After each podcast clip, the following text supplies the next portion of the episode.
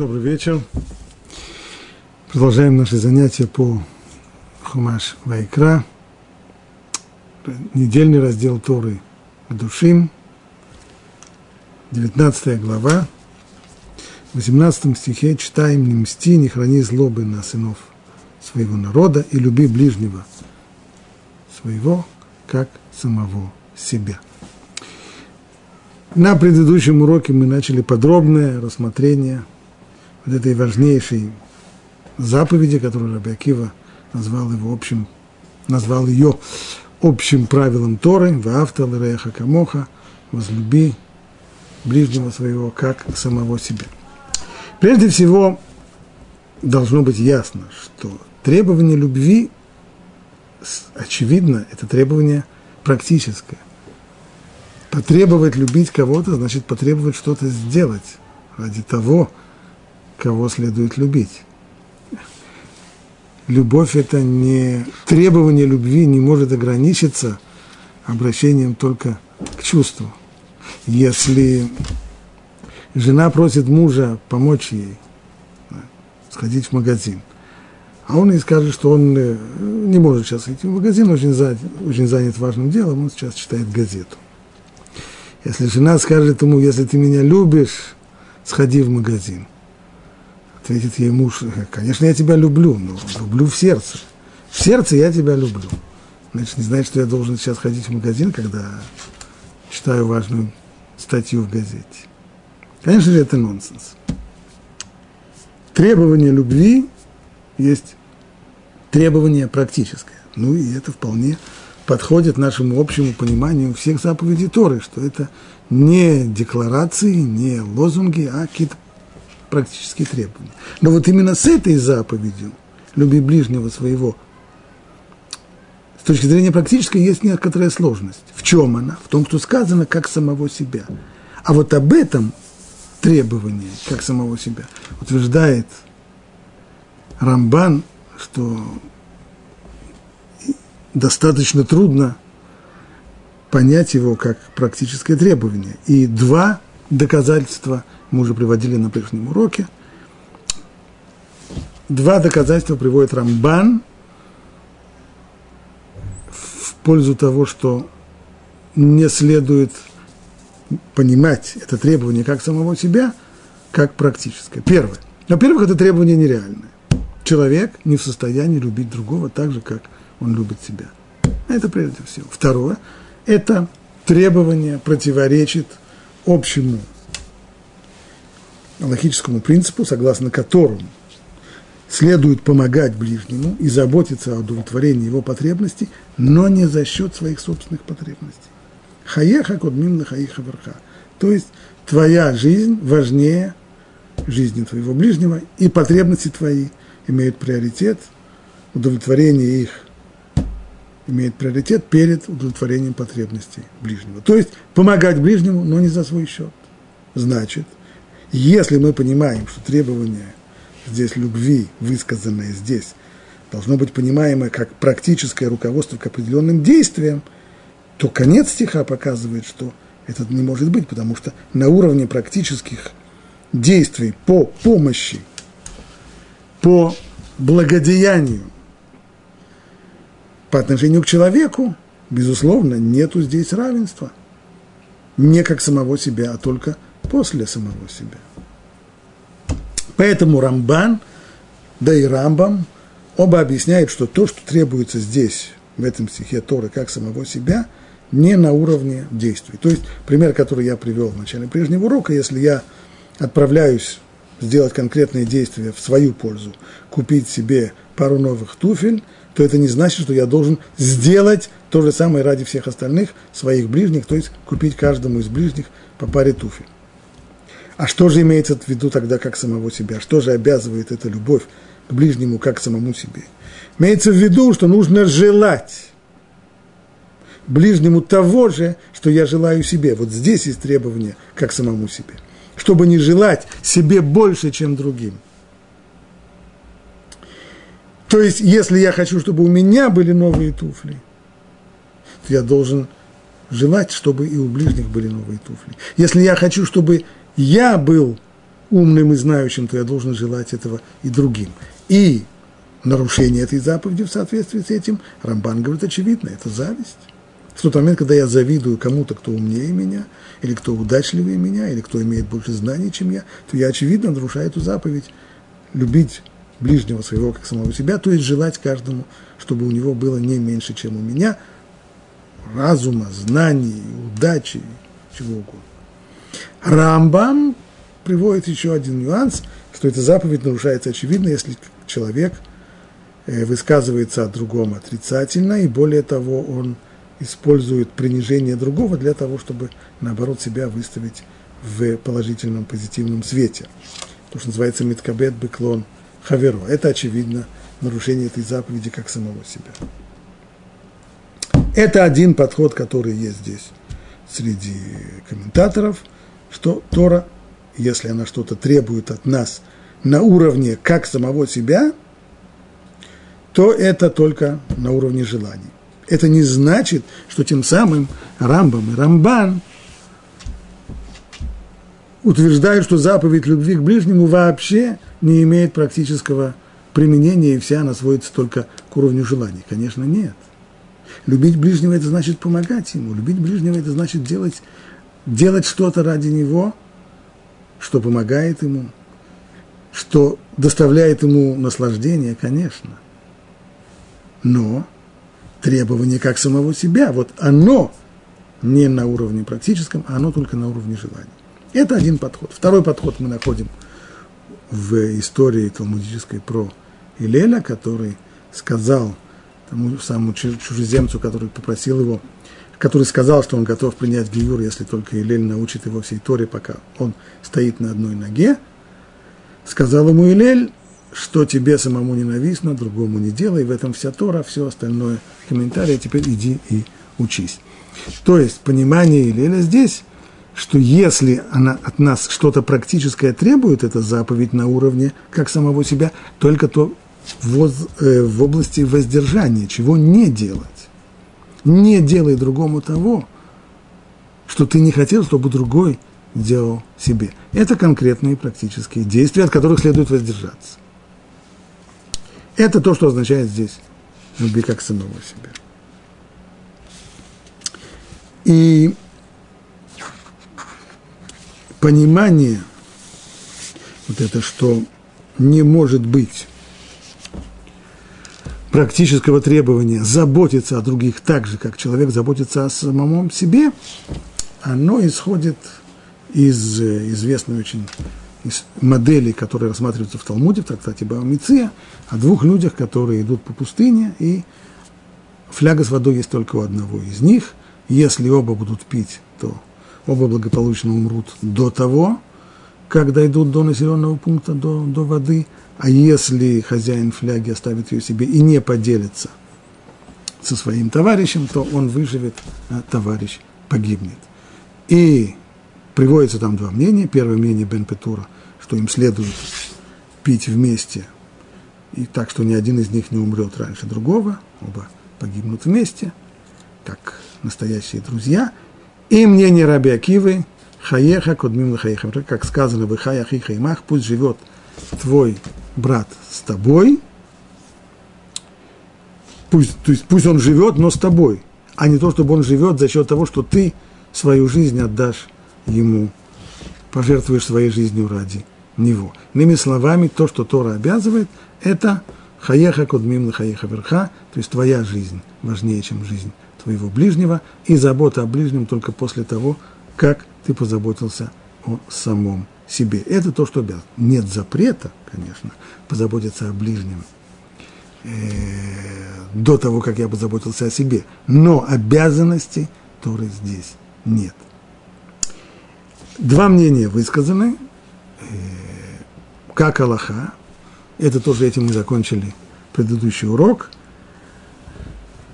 из того, что приводит Рамбам в законах о Цдаке, в законах о помощи ближнего, ближнему ясно, что он установил Аллаху закон по мнению Раби Акивы. А пишет он там следующее. Заповедь Торы давать Цдаку беднякам народа Израиля – при условии, что тот, кто дает сдаку, обладает соответствующими материальными возможностями. И подобного, подобной формулировки нет больше по отношению у Рамбама никаким заповедям. Нигде не сказано, что есть заповедь, э, скажем, э, заповедь э, трога в Сукот, при условии, что у человека есть деньги на этрог. А этрог довольно недешевое удовольствие. Там Рамбам мне этого никогда не прибавит, потому что там это и понятно.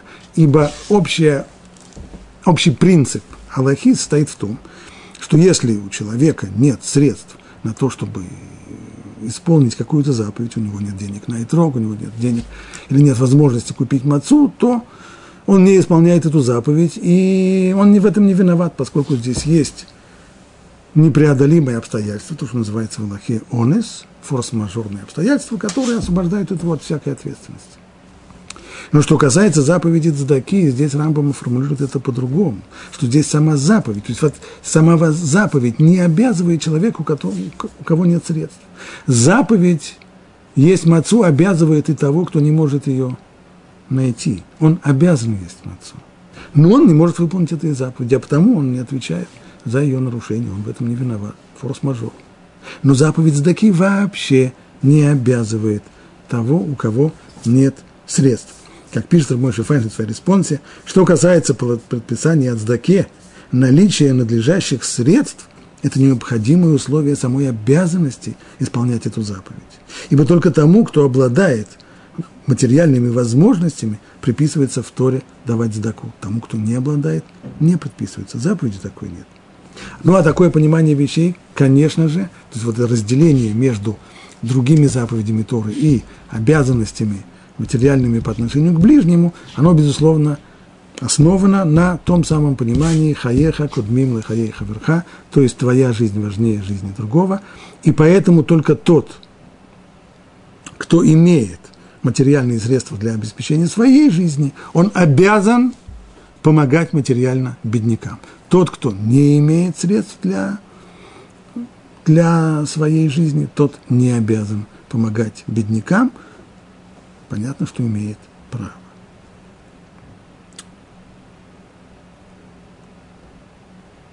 Есть еще в Аллахе целый ряд случаев применения этого принципа. Например, э, Мишна в, там же в трактате Бавмиция, в, во второй главе говорит так. Его потеря и потеря его отца. То есть, если человек потерял что-то, и его отец тоже потерял что-то. Но у человека нет возможности заниматься возвращением обеих потерь. Как сказано, с двумя зайцами погонишься, ни одного не поймаешь. И здесь жестокая жизнь заставляет выбирать, возвращать ли потерю свою или своего отца. Говорит Талмуд, его потеря важнее. Следующая модель – его потеря и потеря его учителя. Учитель – человек, в которому в целом ряде случаев отдается предпочтение перед, с точки зрения закона, отдается предпочтение перед отцом. Может быть, здесь иначе? Нет. Его потеря важнее. Откуда следует такое установление, спрашивает Талмуд. Сказал Равиуда от имени Рава, как сказано в Торе. Эфис кило и ебихаевьон, только чтобы не было в тебе нищего. В тебе имеется в виду, если не понимать буквально, если понимать на уровне пшата, имеется в виду в твоей среде, чтобы не было среди, в твоей среде бедных, поэтому помогай им. А драша, то есть буквальное понимание, драж, буквальное понимание этого стиха, чтобы не было в тебе бедного, то есть ты заботься о других людях только при условии, чтобы в тебе не было бедного. Но если забота о других людях приведет к тому, что ты обедняешь, то тогда о других людях ты не обязан заботиться. То есть Отсюда вывод, что твое имущество важнее имущества любого другого человека, в том числе и отца, и в том числе и учителя. Правда, Гмара там тут же прибавляет, сказал Рав Иуда от имени Рава, тот, кто скрупулезно следует этому правилу, в конечном итоге сам придет к этому. То есть человек, который всегда боится, у него всегда есть страхи.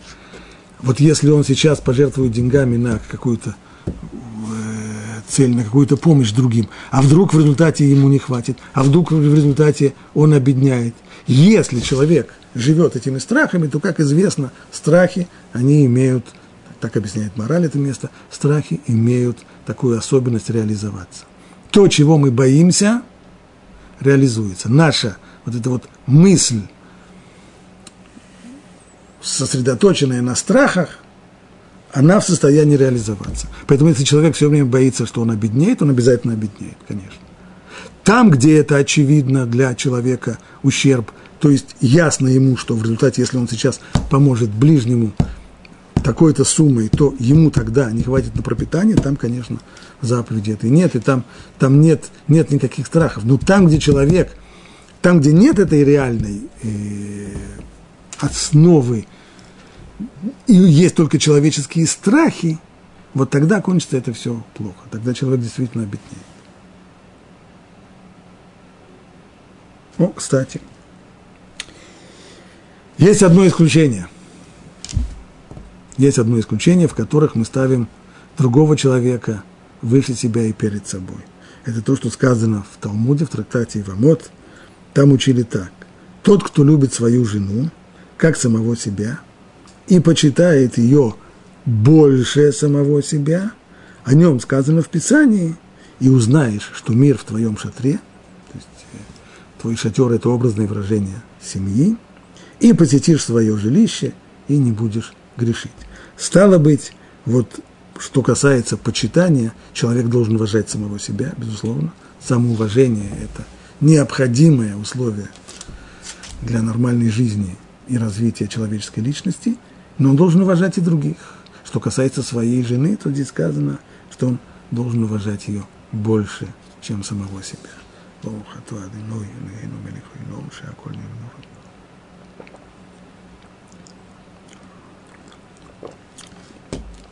И резюмируя содержание этой заповеди «Люби ближнего своего, как самого себя», пишет э, в книге «Яд Ктана», это – великолепный комментарий на свод законов Рамбама в, в разделе законов о нравах. Пишет так. Заповедь «люби ближнего своего, как самого себя» надлежит исполнять таким образом, чтобы любовь не причинила вреда тому, кто любит. То есть, очевидно, не нужно, не следует любить так, что это причинит вред тому, кого любит, чтобы это не была, э, на иврите говорят, авахунекет, то есть душащая любовь, любовь, в которой человек так любит другого, что он просто душит его в, своих объятиях. Но и второе условие, чтобы тому, кто любит, любящему тоже не было вреда. Человек не обязан оставить свою работу, чтобы делать работу своего ближнего. Так, то, например, если, например, э, для того, чтобы помочь ближнему, нужно не выйти сегодня на работу, и в результате человек потеряет свой заработок в этот рабочий день, для того, чтобы помочь другому, он не обязан этого делать. Ибо уже научил нас Раби Акива, твоя жизнь важнее жизни ближнего. Человек не обязан любить своего ближнего так же, как он любит самого себя. Заботиться и заботиться и хлопотать о нем подобно тому, как заботится и хлопочет о себе самом. То есть, что касается практических действий. Хлопот и заботы – о своем имуществе и о своих интересах, то здесь человек не обязан ставить свои интересы на одну и, и свое благополучие на одну доску с ближним. Не обязан хлопотать, не обязан помогать ближнему, хлопотать так же, как он хлопочет о самом себе. Ибо человеческая натура не в состоянии принять подобного требования. Но Тора требует, чтобы человек любил своего ближнего, даже если тот обладал большим благом. То есть, чтобы не было зависти, чтобы человек желал другим, чтобы у них было благо не меньше, чем у меня, а как у меня, и, может быть, даже больше, чем у меня. И не испытывал из-за этого к нему ни малейшего чувства зависти. Значит, до сих пор это заповедь Тора. Но вот что касается постановлений мудрецов в этой области, вот здесь Рамбам пишет – в законах о трауре, предписывающие заповеди, установленные мудрецами, навещать больных, утешать пребывающих в трауре, выносить умершего для захоронения, то, что называется вынос тела. Выдавать замуж невесту. Выдавать замуж невесту – это прежде всего помогать материально, потому что если у невесты не будет приданного, то мало кто захочет стать ее женихом, поэтому нужно помочь ей материально. И вся, вся остальная помощь в организации свадьбы, замужества, провожать гостей. Раму подчеркивает здесь не только принимать гостей, но и после того, как их принял, дал им возможность отдохнуть, угостил, после этого надо их еще и проводить. Заботиться о своем, обо всем необходимом для похорон, нести умершего на плечах, идти впереди него, оплакивать умершего, рыть могилу и хоронить, а также веселить жениха и невесту, веселить их во время свадьбы, после свадьбы, в неделю Шева проход, помогать им во всех их нуждах. Несмотря вот все эти благотворительные деяния, так, которые здесь упомянуты, все виды помощи, когда человек помогает людям не только своим э, имуществом, не только, но и конкретно своим, э, что называется, своим телом, все они, предписания, были установлены мудрецами. То есть это заповеди Мидерабанан, постановления мудрецов. Но все они относятся к заповеди «люби ближнего своего, как самого себя». Иными словами, все, что ты хочешь, чтобы люди делали для тебя, делай для своего собрата по Торе и заповедям. Говорит Рамбам, что вот практические проявления любви к ближнему, что для него нужно сделать. И все эти виды помощи, которые он здесь перечислил, их мы обязаны осуществлять по постановлению мудрецов. Но вместе с тем, несмотря на то, что это постановление мудрецов, все они входят в заповедь «возлюби ближнего своего, как самого себя». То есть человек, который отправился на свадьбу не для того, чтобы поесть, а для того, чтобы э, веселить жениха и невесту. Или человек, который отправился на похороны для того, чтобы проводить умершего человека. Такой человек сделал это, ибо прежде всего на то существуют обязанности постановления мудрецов Мидрабанан делать это. Но в тот момент, когда человек сделал это, он выполнил заповедь Торы. Вавталреха камуха. Хотя Тора не обязывала его это делать. Это постановление мудрецов. Это не заповедь Торы. Некоторые люди здесь становятся в тупик. В тупик. Как это может быть? Подождите. Если, как можно? Если это постановление мудрецов, то как может быть, что человек тем самым, если он это сделал, он выполнил заповедь Торы, как пишет Рамбам.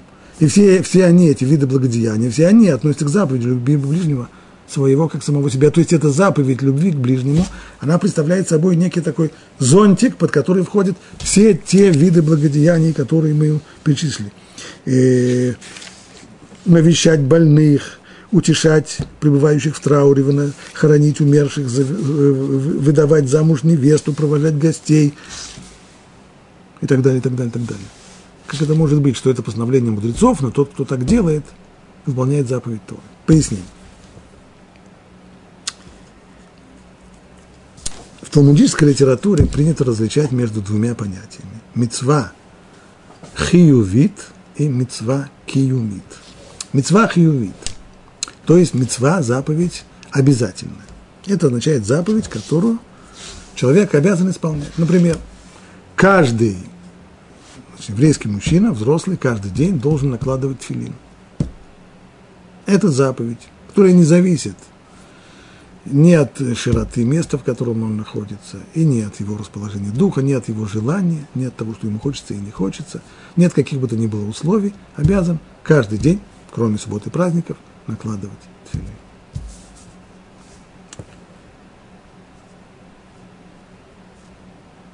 В Песах человек обязан есть мацу. Снова это заповедь обязательно.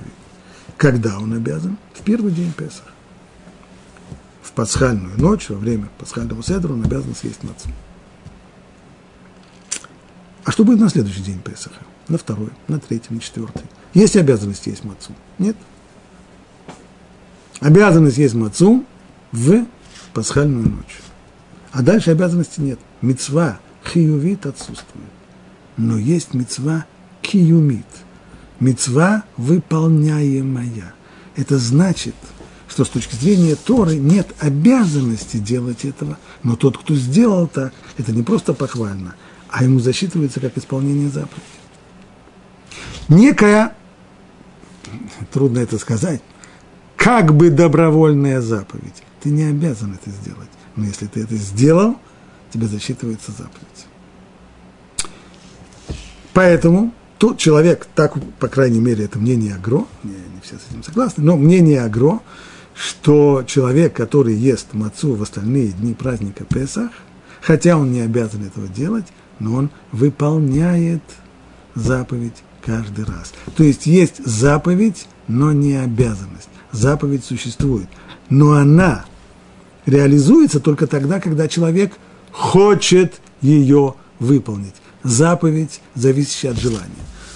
Некоторые авторитеты, им очень не нравится эта формулировка, они объясняют, что суть здесь такая – что, конечно, заповедь, она существует только там, где есть обязанность. Только в данном случае человек, на него обязанность не распространяется, но он может ввести себя в состояние обязанности, каким образом, если он захочет ее выполнить. Как только он захотел выполнить эту заповедь, в этот момент он как бы ввел себя в поле обязанности. Но это уже внутренняя философия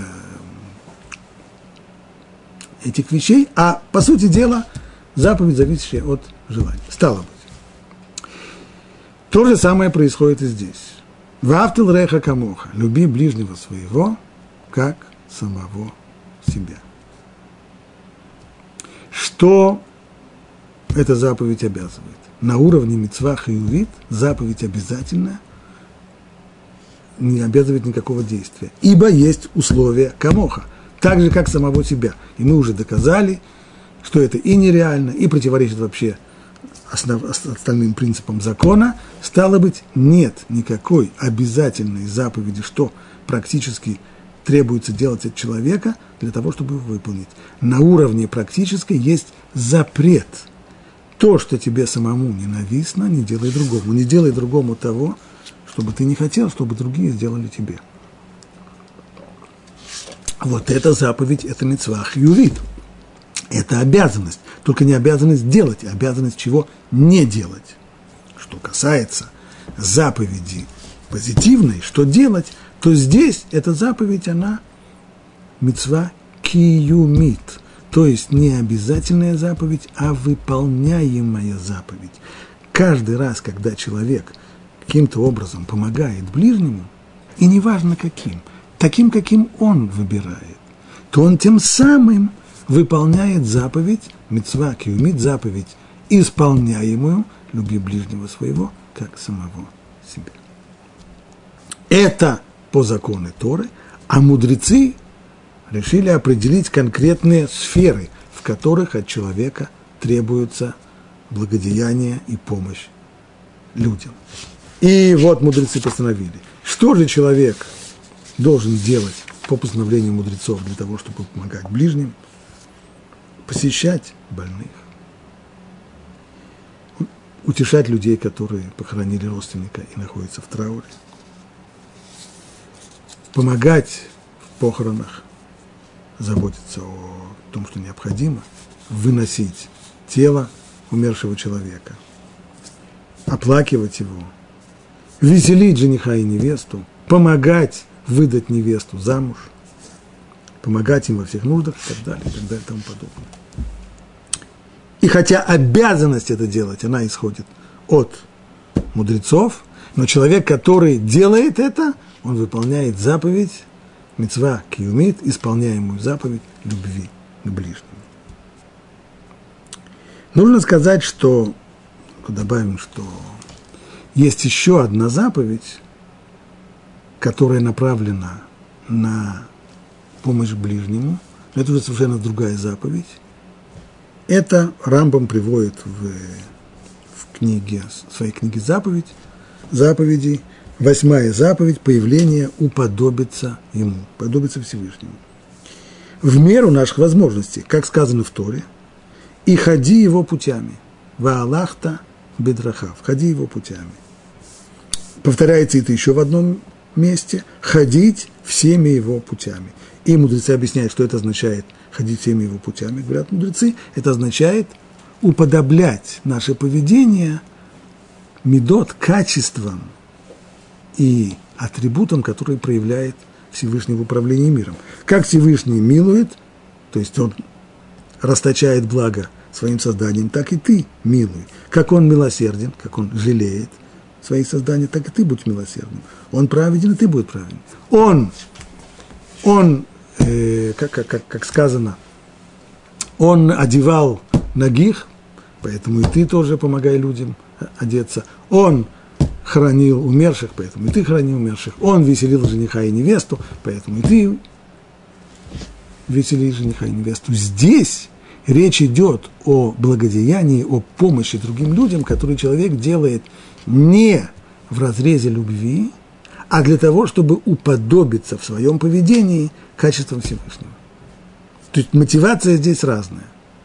Это уже заповедь, которая требует конкретных действий, конкретных дел, но в ней нет требования камоха, в ней нет требования как самого себя. Она подчиняется общему правилу хаеха кодмим лыхаей хаверха. Твоя жизнь важнее жизни ближнего.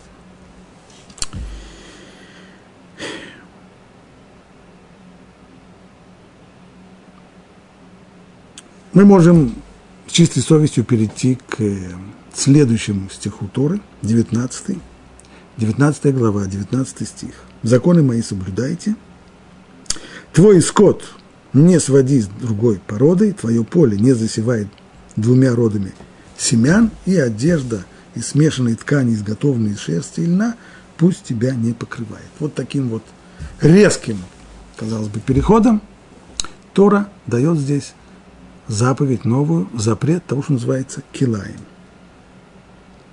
смеси. Но не исключено, что мы найдем связь между двумя заповедями,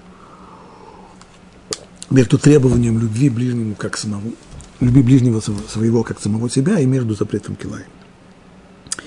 И нужно сказать, что в другом месте Торы, в книге Дворим, сказано еще, не сей виноградник из лаков, и все это станет запретным, и то, что ты посеешь, и урожай виноградника – и не поши на быке и на осле вместе, не надевай шатнес, одежду из шерсти и льна, сотканных вместе. Это походит на то, что сказано у нас здесь, в нашей главе, чтобы одежда из смешанной ткани, изготовленной из шерсти и льна, пусть тебя не покрывает.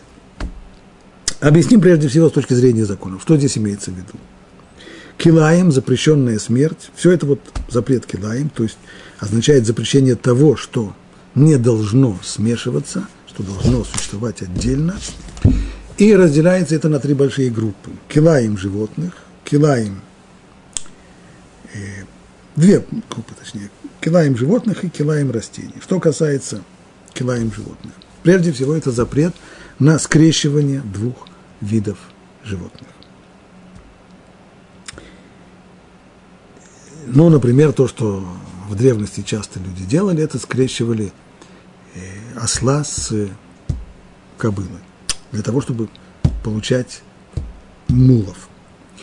Это действие запрещено Торой, но результат, который получился, нет запрещения использовать. То есть можно пользоваться мулами, но делать это действие скрещения запрещается.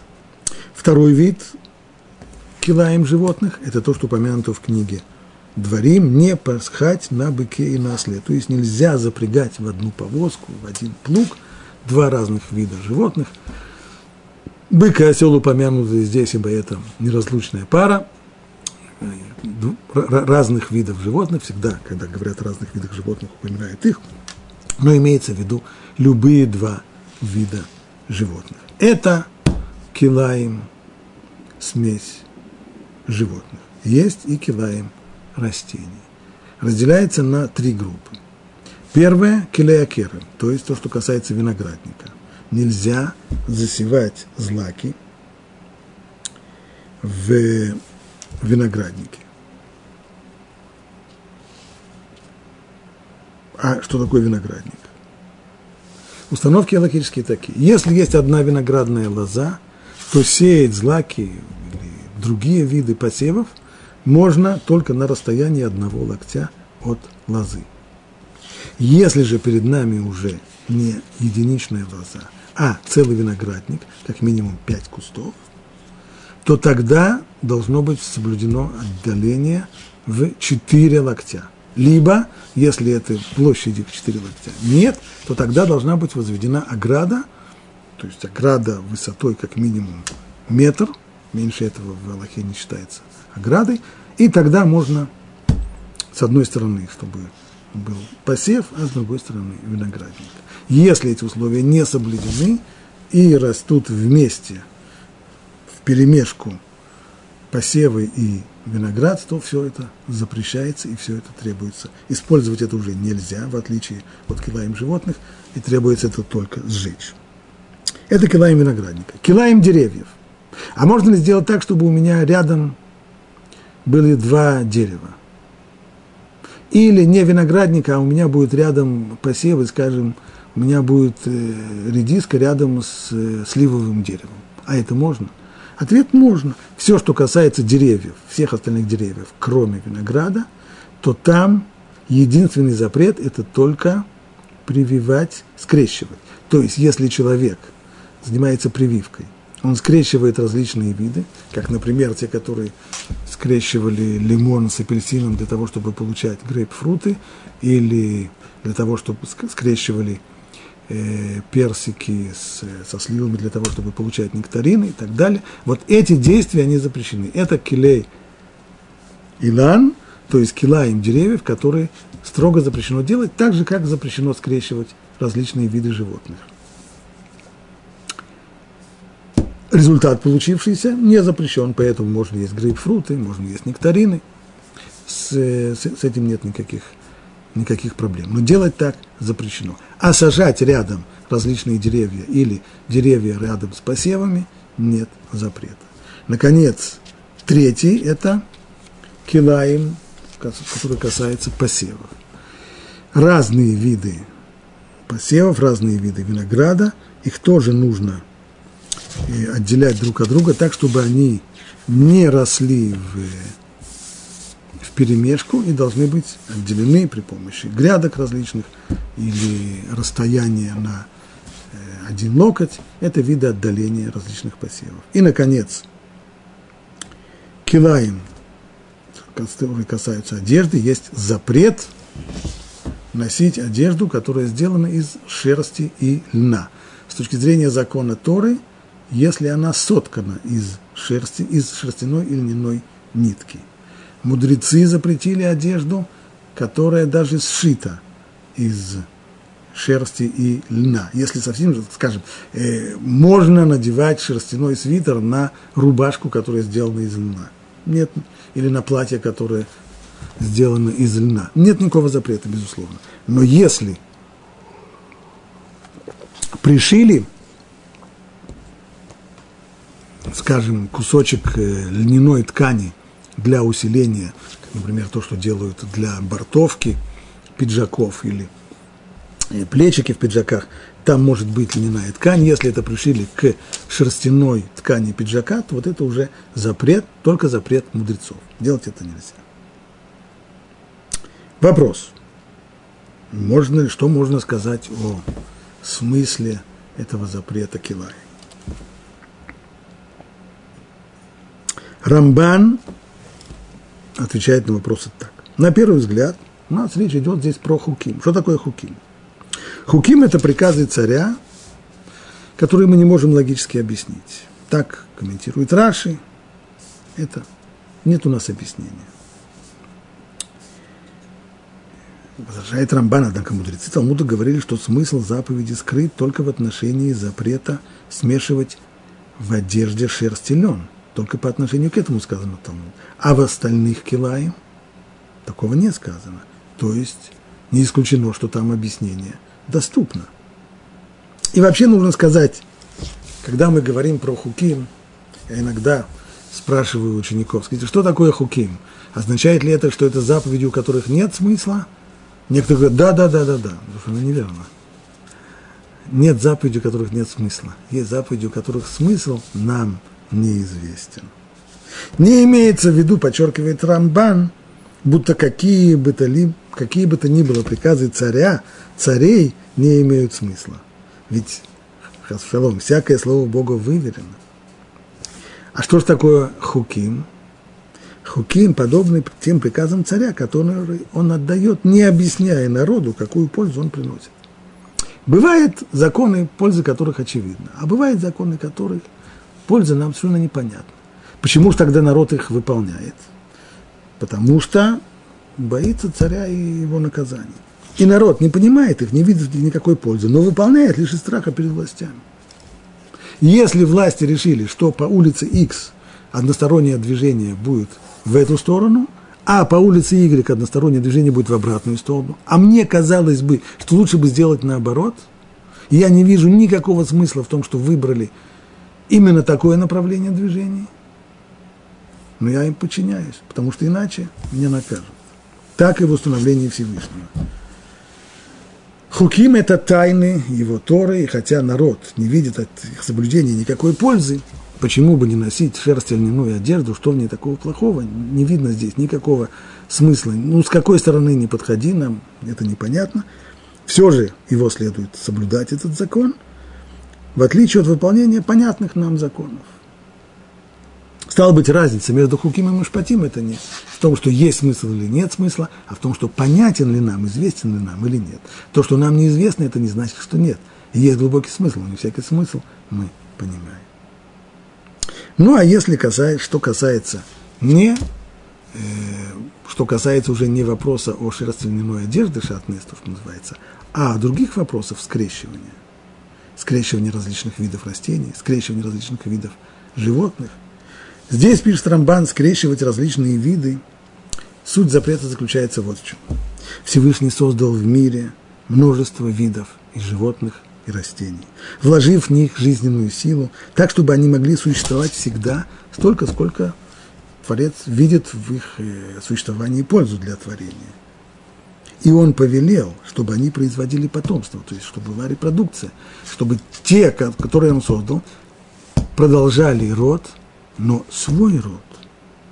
И если по какой-то причине должны были быть в мире лошади, и поэтому Всевышний их создал, то должно быть продолжение, должны быть лошади. Если должны быть ослы, я не понимаю, зачем нужны ослы, мне показалось бы, мир был бы куда лучше без ослов, но Всевышний почему-то посчитал по-другому и создал мир, в котором есть ослы. Значит, в нем должны быть ослы. И он также повелел животным спариваться ради продолжения вида. А скрещивающие различные виды противоречат за, замыслу творения, как будто утверждая, что творец, если человек берет и скрещивает, вот лимон хорошо и апельсин хорошо, а вот не хватает чего-то посередине. Пошел человек и скрестил их, получил грейпфрут. Вроде как здесь есть претензия на то, что творение Всевышнего недостаточно, несовершенно. Мы здесь дополняем того, что Всевышний не сделал.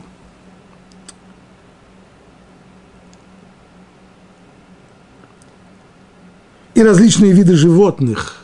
Мы видим, кстати, когда скрещивают, скрещивают лошадь и осла, что получается? Получается мул. А у мула может быть потомство? Нет, продолжения нет.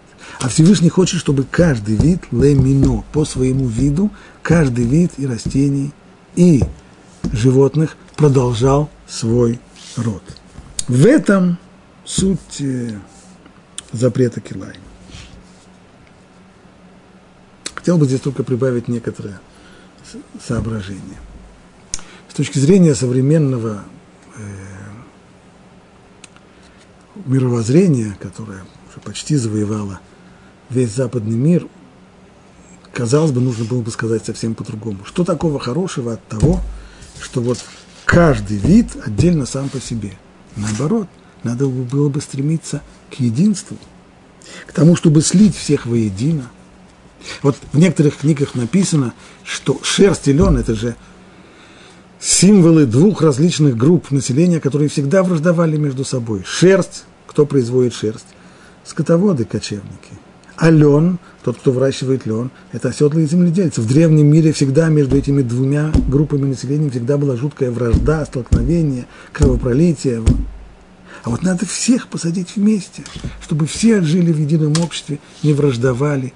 Поэтому вместо того, чтобы отделять каждый, каждый в, своем закутке, каждый в своих границах, вместо этого нужно было бы наоборот – сказать, что самая лучшая одежда с точки зрения Тора – это как раз шерсть льняная, которая реализует и которая символизирует общее единство всех. И, и скрещивание должно быть э, с этой точки зрения самым похвальным действием.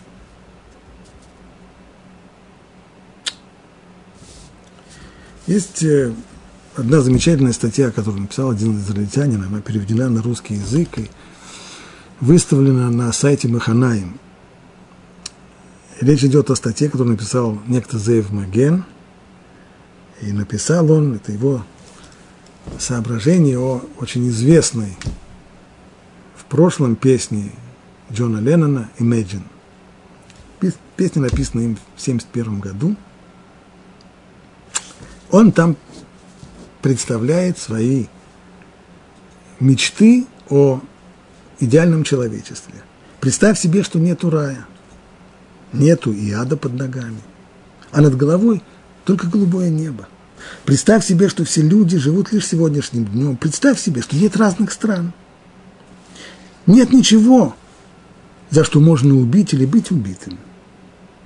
Нет никакой религии тоже. Представь себе, что все люди живут всю жизнь в мире между собой. Ты можешь сказать, что я мечтатель, то что это недостижимо. Но я-то не один такой – и я надеюсь, что однажды и ты будешь с нами, и весь мир будет жить, как один человек. Какие прекрасные слова, какие замечательные. Как я помню, я помню, когда эта песня была написана, я помню, когда впервые она была исполнена, как люди с воодушевлением воспринимали не только музыкальную сторону очень э, талантливого исполнителя, но и само содержание, как это здорово, когда все вместе, все одинаковые. Что все одинаковые? Нет ни рая, ни ада. В рай попадают праведники, в ад – грешники. А как это нет ни рая, ни ада? Это значит нет ни грешников, ни праведников. А как это может быть, что нет ни грешников, ни праведников? А это значит, что нет понятия добра и зла – все одинаково. Есть разные нюансы человеческой натуры, вот и все. Нет стран разных. Все народы превратились в один одинаковый народ. Вот как было бы здорово. Нет никаких индивидуальностей, все должны быть одинаковые. Нет ничего, за что можно было бы убить или умереть. Имеется в виду, нет больше, чтобы не было больше идеалов. За идеалы, за веру, за свои идеалы люди шли, на, шли воевать. За свои идеалы люди умирали и убивали других.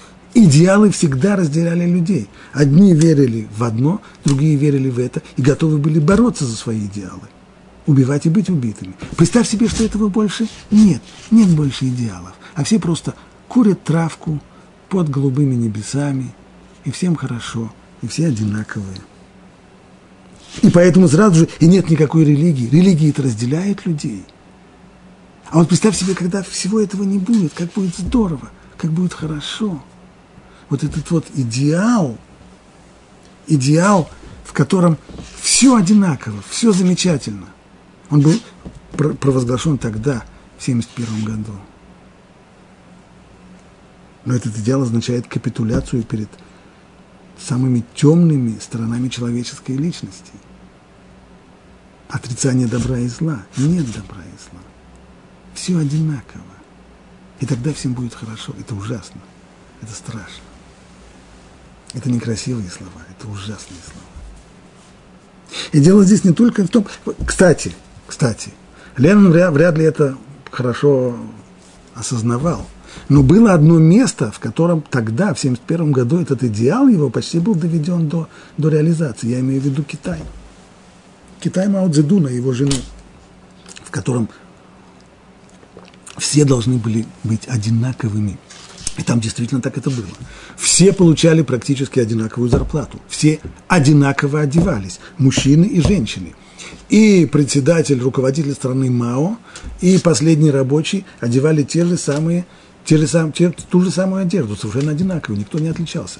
Все трудились, все должны были одинаково мыслить, все должны были одеваться, питаться, совокупляться, разговаривать, петь, есть, работать, думать одинаково. Это было практически достигнуто в, в Китае после культурной революции. Только есть еще одна деталь, которую Ленин не предусмотрел. А именно, в ходе культурной революции тех, кто не был готов вот так вот жить одинаково и быть такими, как абсолютно все, их отправляли, это называлось на перевоспитание, куда-нибудь в колхоз, и там их перевоспитывали. А если уже человек совсем-совсем упорствовал в своем нежелании быть как все, ну тогда приходилось его отдать в руки социалистического правосудия. Так что такой идеал, о котором Ленин мечтал, кстати, без травки, без наркотиков, практически был почти осуществлен в, в Народной Республике Китай.